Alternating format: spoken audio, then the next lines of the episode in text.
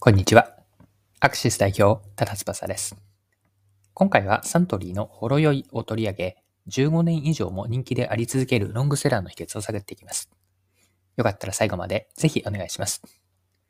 はい。サントリーのアルコール飲料ほろ酔いは発売から15年経った今も、若者であったり、お酒をあまり飲まない人に人気なんです。で、ほろ酔いのロングセラーの秘密は、結論から言うと、人とここ、こと、心、この3つですね。人、こと、心、これらがきれいにつながっていることにあるんです。人、こと、心、それぞれ何かというと、人というのはターゲット顧客です。ことというのは引用シーンを指していて、また3つ目の心というのは、飲んだ時にそうなってほしい気分。ここまでを明確にした商品開発からマーケティング、これを展開しているんです。ではですね、3つを順番に詳しく見ていきましょ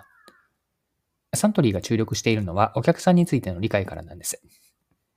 ほろ酔いの開発やマーケティングでは、消費者はお酒を飲むことでどんな気分になれるのか、これを知るところから始まっているんです。具体的にどんなイメージをしながらお酒を買おうとしているのかを若者の購買心理を捉えようとしているんです。例えば、仲の良い友達とだけ飲んだりとか、ゲームをしながらであったり、映画を鑑賞しながらといったような好きなことをしながら飲んで、どんな気分になれるかを期待しながらお酒を購入するという心理です。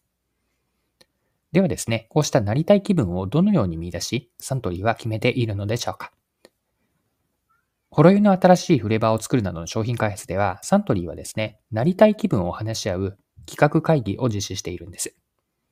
具体的には商品の企画提案をする際のベースとして、例えばこの季節になりたい気分というのをまず設定するそうなんです。ここではお酒の味にとらわれず、例えば7月とか8月だったら海でワイワイしたいといったイメージをします。味や旬の食材というよりも、なりたい気分から企画が始まるわけなんですね。これすごく面白いと思ったんです。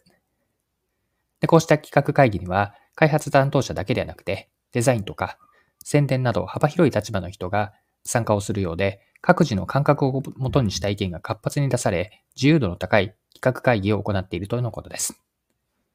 このようにホロユの開発では、ターゲットとするお客さんの引用シーンと、その時になりたい気分を具体的に描きながら、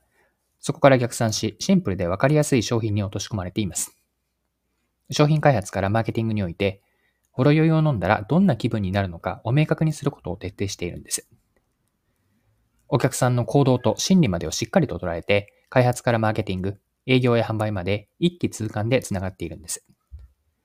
サントリーのほろ酔いは、人、こと、心、これらが連動し、お客さんの期待やニーズに応える商品作りとマーケティングを展開しています。15年以上にわたって支持され続ける秘訣と言えるでしょう。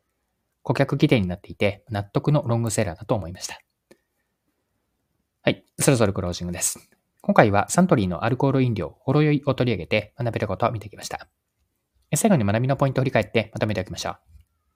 商品開発やマーケティングでは、まずターゲット顧客を定めて、それだけではなく、お客さんの行動であったり、心理、これらの両方から掘り下げて、お客さんのことを深く理解することが大事です。ニーズであったり、その奥にある望みまで答える商品を提供し、商品を使ったり、また保有することによって、お客さんはどんな気持ちになるのか、ここまでを描くといいんです。で今回3つのキーワードを挙げたんですが、人であるターゲット顧客、ことであるユーザー体験、そしてその人がその体験においてどんな気分になりたいとかという心ですね。これら、人、こと、心、この3つをつなげ明確にすることが重要です。はい、今回は以上です。最後までお付き合いいただきありがとうございました。それでは今日も素敵な一日にしていきましょう。